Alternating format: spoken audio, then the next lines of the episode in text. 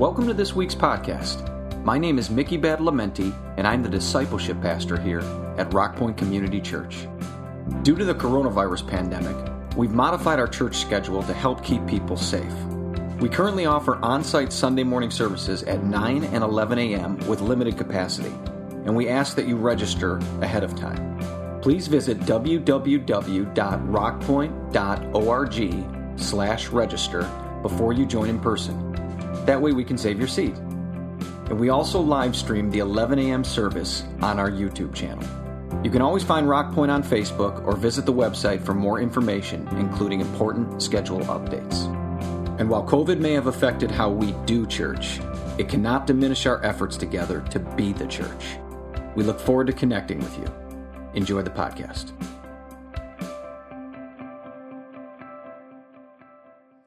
This morning, given where we're going to be going here and where we have been, uh, and with the variety of things that have already transpired here, even this morning, I, I feel a stronger need than usual, even for prayer.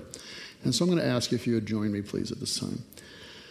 Father, we come before you, and, and Lord, we know that uh, there's tithes and offerings that are being released, and I do ask you would bless those who would choose this time, whether it's online or in the boxes in the back, to um, recognize your sovereignty and rulership in their lives, to partner uh, with you. And I pray, Lord, that these funds would be released for your purposes.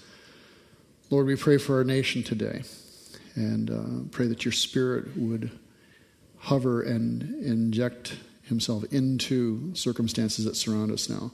But particularly, Lord, this morning I pray for this time we've gathered. That your Holy Spirit would speak to us as a church, whether we're gathered or whether we're scattered. Guide what is said, the tone with which it is presented, and the hearts that would receive it, I pray in Jesus' name. Amen.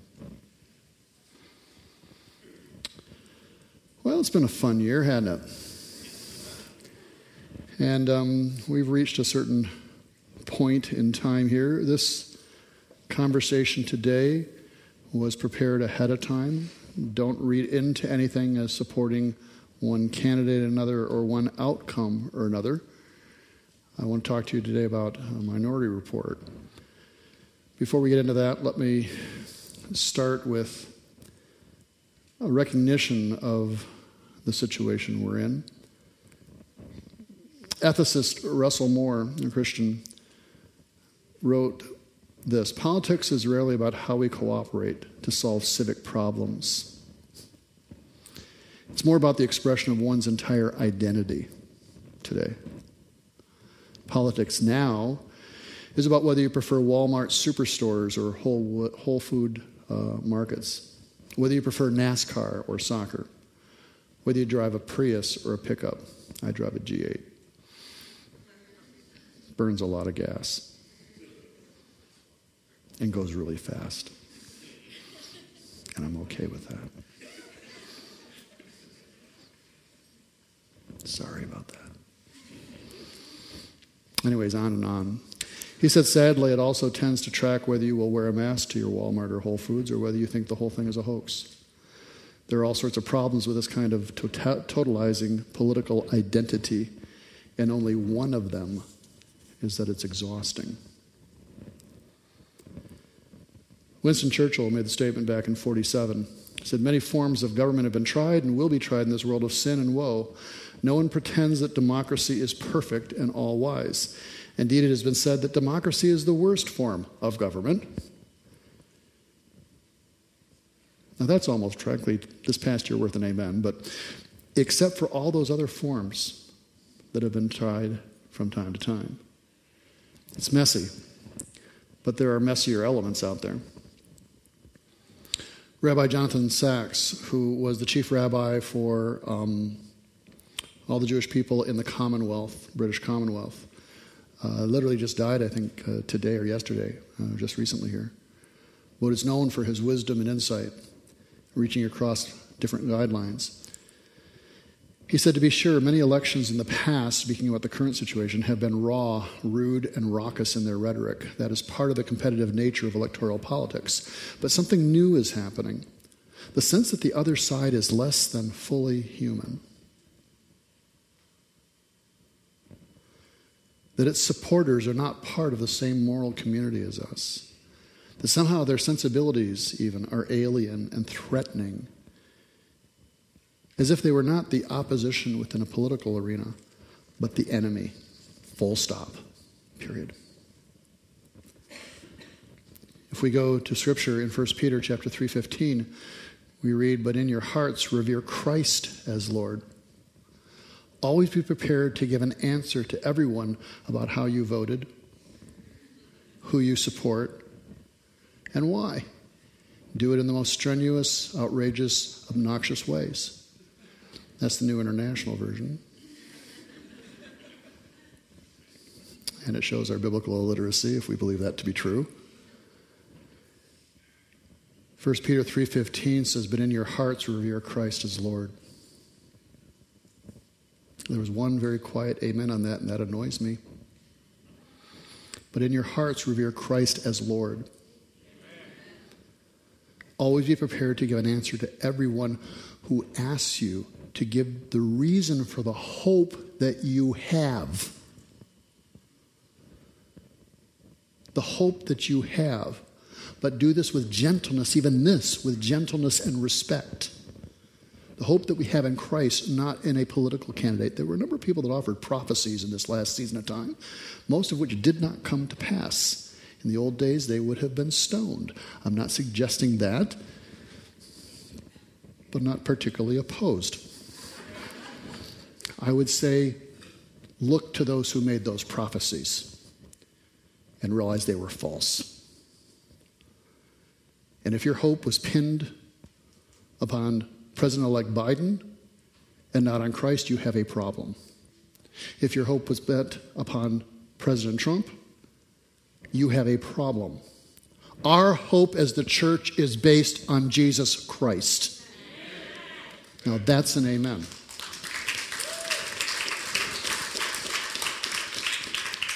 And even this, we're to engage people with gentleness and respect. That's what the Bible says.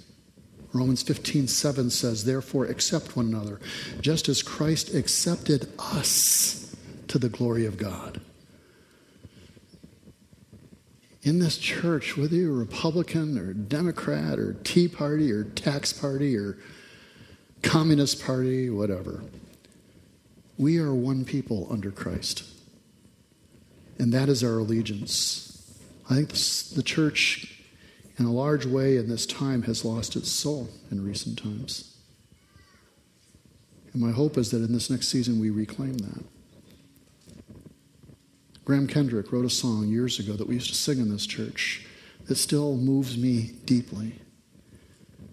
And I think for as we close out this and move into the actual message today, of which this is part of, but only a part of, that I would raise up to you as a statement today for those of you who've been wrapped up too much with all the donkeys and elephants and have forgotten the lamb, that you'd come back to that and hear this. All I once held dear, I built my life upon.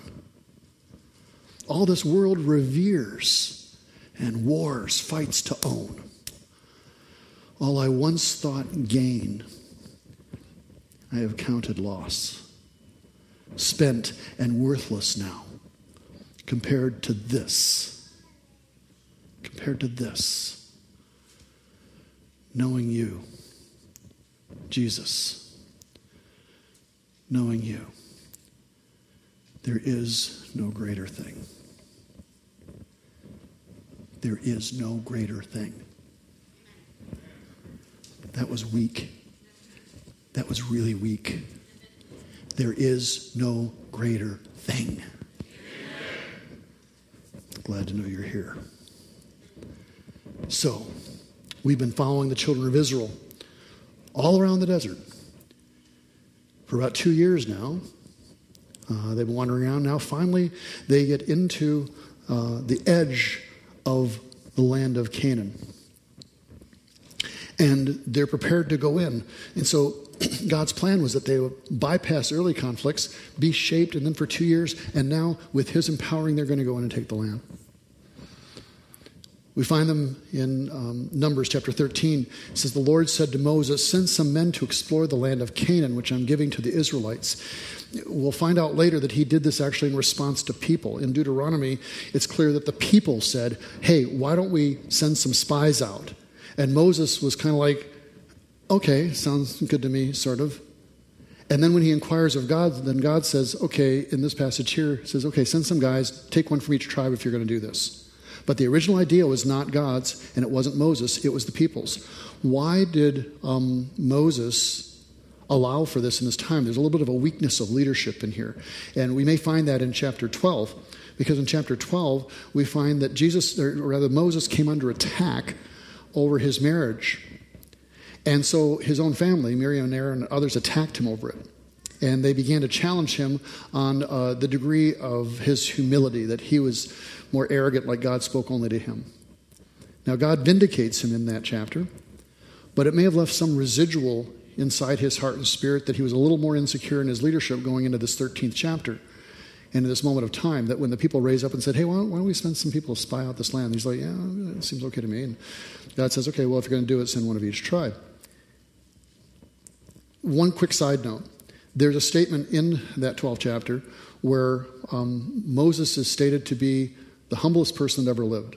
Now, that always cracked me up because Moses is writing it. okay? So, you know, Randy is the humblest person that's in this room right now. And we'd all laugh at that.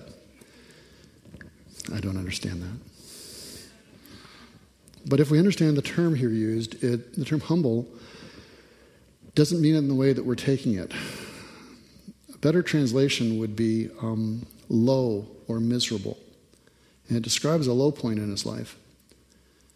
In fact, we translate that word more as meek, to act upon, to humble, depress, afflict. In other words, you could read it this way Now, this man Moses was depressed or afflicted more than anybody else in the land. The point of it being is that Mo had been beat up pretty good. And then we go into the 13th chapter. People say, We want to do this. He's like, Okay, you want to just check things out? Fair enough. God says, Well, send one from each tribe. Now they go in, and for 40 days, they explore the land and they scout it. Now, they didn't need a military report because God was saying He was going to be with them, so they're just checking everything out, but they go to all the degree of military, etc. So in Numbers chapter 13, 23, we find that they had found such bounty in the land, such richness. God had said earlier it was a land flowing with milk and honey. They had found such richness that at one point in time they cut out a branch bearing just a single cluster of grapes and they carry a pole between the two of them. So there's this big cluster of grapes that's hanging down. I mean, these suckers were big, along with pomegranates and figs and all sorts of other things that were part of it. So they're bringing back a richness. They have realized that God was true in saying, This is a land that is rich that I'm giving you. The gift I'm giving you is great. And they validate that. And then they go on in the 27th through 28th verses of Numbers, and this is the, their report, the report of the majority. We enter the land as you sent us to explore, and it is indeed a bountiful country, a land flowing with milk and honey. God is true, His word is real, it's genuine, it's authentic. My gosh, here's the kind of fruit it produces. But the people living there are powerful, and their towns are large and fortified. We even saw giants there, the descendants of Anak. They referred to these descendants of Anak as the Anakim, not the Anakin. Get Star Wars out of your head. It's the Anakim. But they were giants. They were descended from giants. There was even some spiritual implications of who these people were from way back. And so there's a spiritual giant that's there. So, yes, it's rich. Yes, God is true. His word is faithful. But it's going to be tough. In fact, uh, don't think we can work this out really. And so they're beginning to have concerns and questions. In Numbers chapter 13, verse 30, Caleb, one of two of the 12 that are in the minority on this, Joshua being the other, tries to quiet the people. So as they're all kind of muttering, oh, it's, great food, but oh, what the rest? And we're all fearful. Then he says, wait a minute, quiet down. Let me talk to you guys a minute. He says, let's go at once to take the land. We can certainly conquer it. We can do this. Yeah, there's stuff here, but there's a richness. We can do this. Going on in verse 31 and 33. But the other men who had explored the land with him disagreed. We can't go up against them. They are stronger than we are. And so they spread this bad report among the land about the land among the Israelites. They began to post, they began to forward things, they began to retweet and tweet. We can't do this. And it passed all around the stuff. And so everyone's on this social media and fasting through the camp, and they're all caught up with it. And before long, it begins to reach this fevered pitch where everyone's We can't do this. They pass it around everyone. The land we traveled through uh, uh, and, and, explored will, will devour us. It's literally like a, some giant creature. Anyone who goes to live there, and all the people we saw were huge. We even saw giants there, the descendants of Anak, Anakim, not Anakin. Next to them, we felt like grasshoppers. And here's an interesting line, and that's what they thought too. Next to them, we look like grasshoppers, really small. And you know what? The people in that land, they thought that about us. Who do we care about what the people in that land think about us? Why are we taking their input of how they view us? Why do you take the input of, of, of, the enemy of your soul as to how you are and who you are supposed to be? God determines who you are. But in this statement here, they're saying that's what they thought too. They bring the enemy's counsel into their moment of how they're being viewed.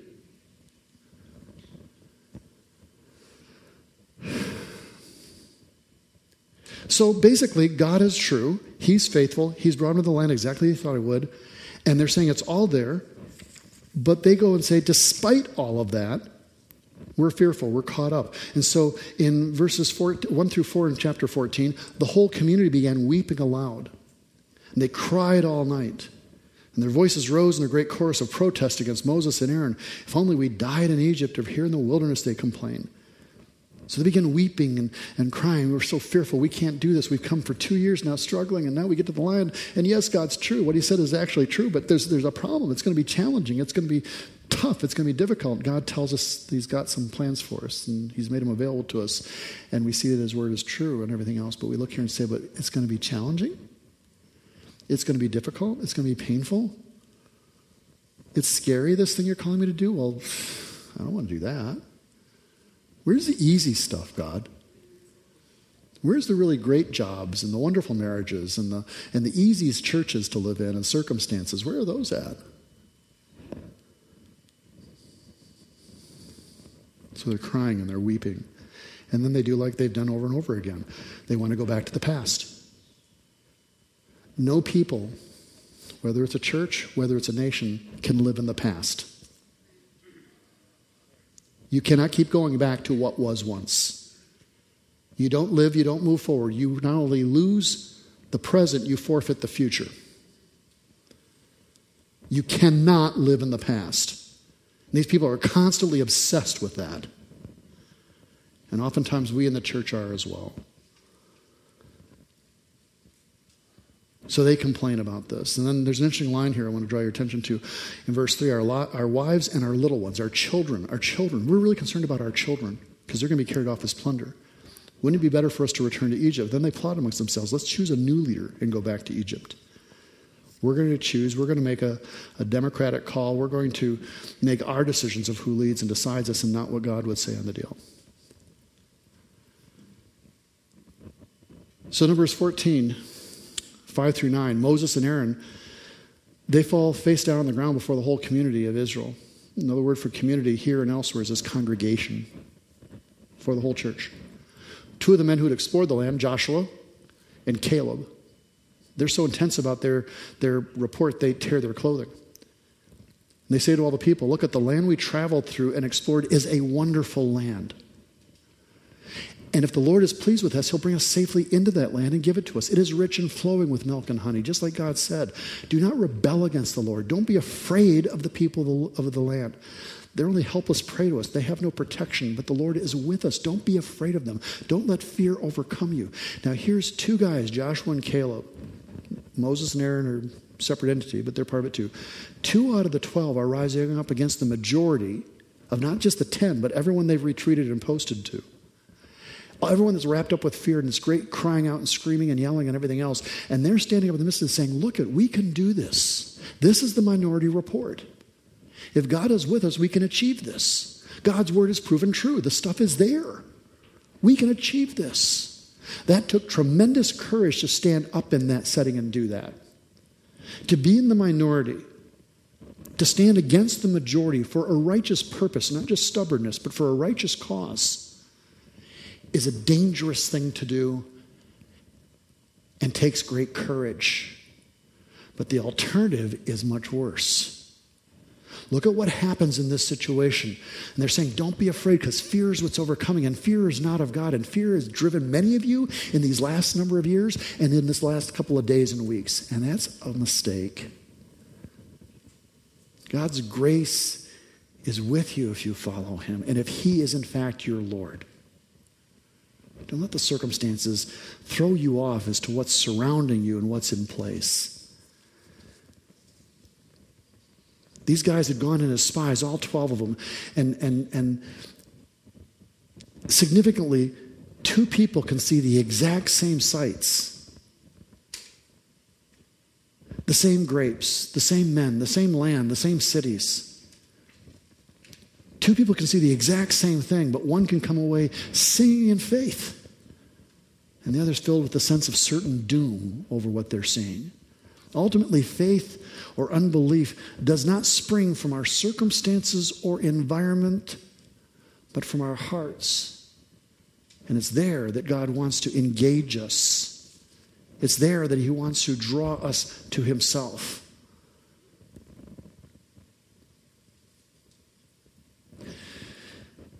So they say this. They offer their minority view with great courage. And then in 14, chapter 10, 14, 10 through 12, but the whole community began to talk about stoning them. Doesn't that encourage you to take that stance now? They stood up for what was right, and now they're going to get stoned. And for those of you who are caught in the 60s still, these were real stones, okay? Then the glorious presence of the Lord appeared. So, two things happen. One is the people say, We don't like your physician. It threatens, it feels wrong, maybe it, makes us feel bad. We don't know what, we're going to kill you, is the first response. The second response, though, is God shows up. Now, today, God doesn't show up as profoundly in these ways as he does here, but he still shows up. And sometimes it does profound. When you stand in the minority, but it's a righteous minority, and it's got nothing to do with what's happened in this last couple of weeks. I'm not making a judgment on that or making a stance on that. But when you do in the cause of Christ, others may stone you. This is what it means to pick up your cross and follow Christ. This is what it means to sacrifice. This is what it means to have faith.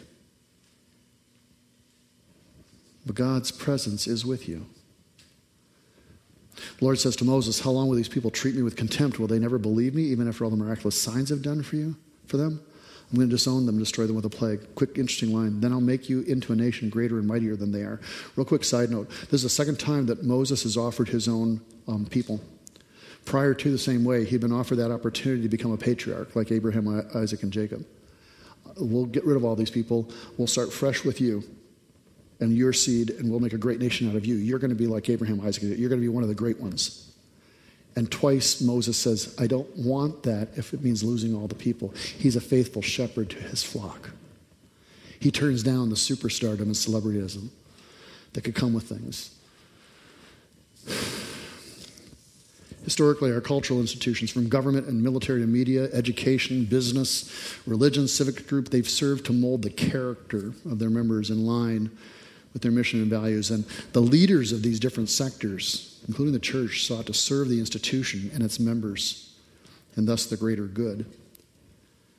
In recent years, however, leaders have come to see the institutions that they are supposed to serve as platforms for personal advancement and status. It's bad enough when it's in the government, but it's worse when it's in the church. Russell Moore, in the same ethicist, made this statement Government leaders have fallen victim to the cult of celebrity. Many in the media have sought to serve their personal brands through their reporting and, visible, and visibility. Universities have become platforms for faculty and students to demand social changes aligned with their activistic agendas. Business leaders have sought personal wealth and advancement to the detriment of their employees and society as a whole. Religious leaders, their authority undermined by clergy abuse scandals and personal ambition, have become celebrities rather than shepherds. Social media is exacerbating the problem. Rather than molding us through engagement with contrary positions and experiences, it exposes us only to news and opinions with which we agree. It then serves as a platform for trumpeting our personal opinions and seeking as many followers and likes as possible. Even the family, he concludes, saying, once the foundational institution for molding character has been redefined as anything we wish it to be, we have become consumers who then use our choices with regard to gender and sexuality as platforms for personal expression. Moses is faced with the opportunity to embrace everything I just read, and he turns it down. And it would have even been a godly way of doing it. But he says, I'm more committed to the people and to your vision for them. So, Numbers chapter 14, verses 29 through 31. God says, You're all going to drop dead in the wilderness because you complained against me. Every one of you who's 20 years old or older. I'm not going to ask how many of you are under 20 in here, but the rest of you are all dead.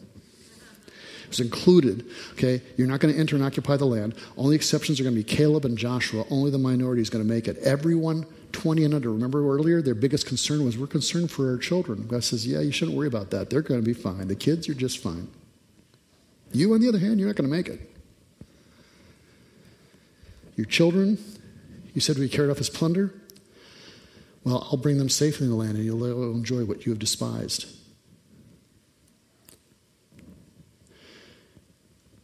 So they finally get it. And in this next to the last scripture or so, um, Moses reports the words to the Lord's words to all the Israelites. The people are filled with grief, verses 39 through 42. When they got up early the next morning, went to the top of the range of hills. Let's go. We realize we've sinned, but now we're ready to enter the land that Lord has promised for us. You know, before we're a little worried, we're upset, but, but now we're, we're all ready and set to go. Um, dumb move. When God was with them, they didn't think it was enough. Now that God was not with them, they thought they could do it.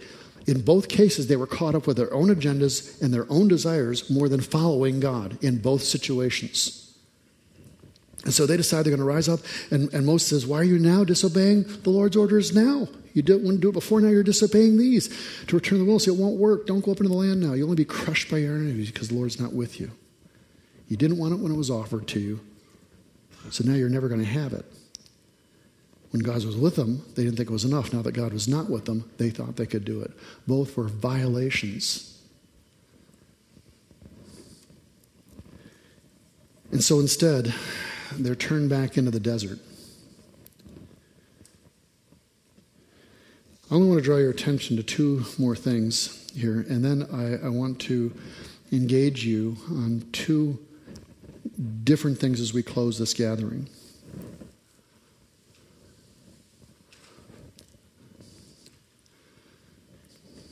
The first thing I want to draw your attention to is a passage that is not going to show up on the screen. It's Numbers chapter 14, verses 21 through 24. In the midst of all this conversation where God's telling them things and judging them, it says, Nevertheless, as surely as I live and as surely as the glory of the Lord fills the whole earth, not one of those who saw my glory and the signs I performed in Egypt and in the wilderness, but who disobeyed me and tested me ten times. Understand the patience of God before you sit here and say, Wow, we just tick off God and he blows us away. Tested ten times. He was patient. Not one of them is going to see the land I promised. No one who's treated me with contempt will ever see it. But because my servant Caleb, catch this, has a different spirit and follows me wholeheartedly, I will bring him into the land he went to, and his descendants will inherit it. So everybody over 20 is going to die, but Joshua and Caleb are going to walk with these people. They're going to be the, the graybeards, the, the mature ones that walk with these kids into the land at a later time. But the reason why is it says he had a different spirit.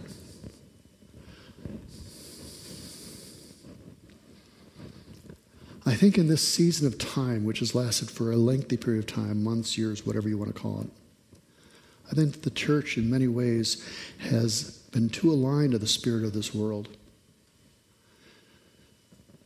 It's time for the church to wake up and realize it's supposed to have a different spirit. We are the church. We're not a social club. We are not a political entity. We are the church. We've been bought with the blood of Jesus Christ. By his grace we stand. And we're to have a different spirit in how we engage those around us, whether they oppose us or whether they are for us, whether we are in the majority or whether we are in the oppressed minority. We are to have a different spirit.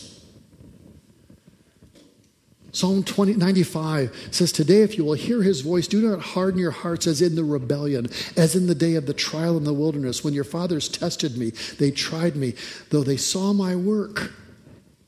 For 40 years, I was grieved with that generation, and I said, It is a people who go astray in their hearts, and they do not know my ways. And so I swore in my wrath, They shall not enter my rest. An entire generation was lost just because the majority thought they were doing the right thing. But there was a minority that had a different spirit. There was a minority that held to the things of God, that trusted Him, that did not get caught up with fear. And they walked the next generation into the promised land. Now, this morning, I have two things I want to share with you before we conclude today. The one I want you to observe the second, I want you to participate eventually in. This first one is the collage that we put together ways back, but now it's been significantly expanded as we have everyone except five or six pagans that will still be sought out that have not gotten their pictures in, and some for legitimate reasons that I accept. Those that haven't, whatever. And as this is being presented to you today, and it's fairly lengthy, as you're seeing the church that you're part of, or at least a significant portion of it. I want you to understand that it's a group made up of Republicans and Democrats, well educated, poorly educated, high social status, low social status. But every one of them are followers of Christ, and this is the church. And as you look at these faces and as you experience this moment of time, I want you to test your own spirit and say, Who are you in this picture? In what way do you contribute? Do you bring a worldly spirit and the perspective of, of the enemy into how we are viewed?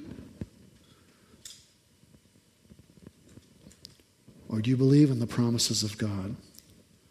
Will you stand against the majority, even the majority appears to be righteous at times? What type of spirit do you have? All that once I saw as gain. Everything I fought and warred to own, all the things that seem so important, all the politics, all the jobs, all the relationships.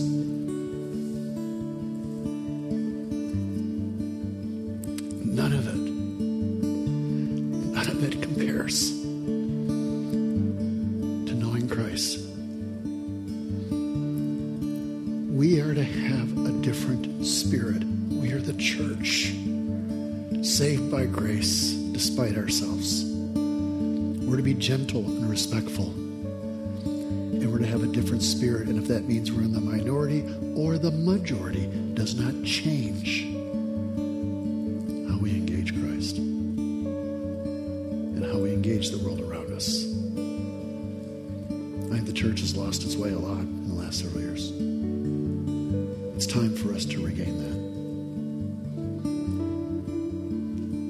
into this week, examine your priorities and your loyalties, examine your fears and what drives and motivates you in the opinion of others. Don't lose what God has for you. Take the timing that He has for you now. Father, I pray for this nation. I pray for our president elect, Lord, that you would guide and shape him into the leader that you want him to be. I pray for our current president. I pray for our governors, our own specific one, the mayors in our towns, the leaders of our industry.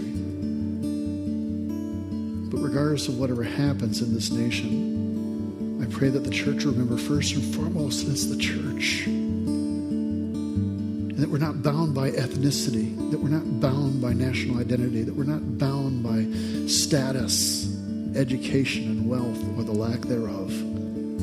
But we are your people called by your name, and we're to have a different spirit.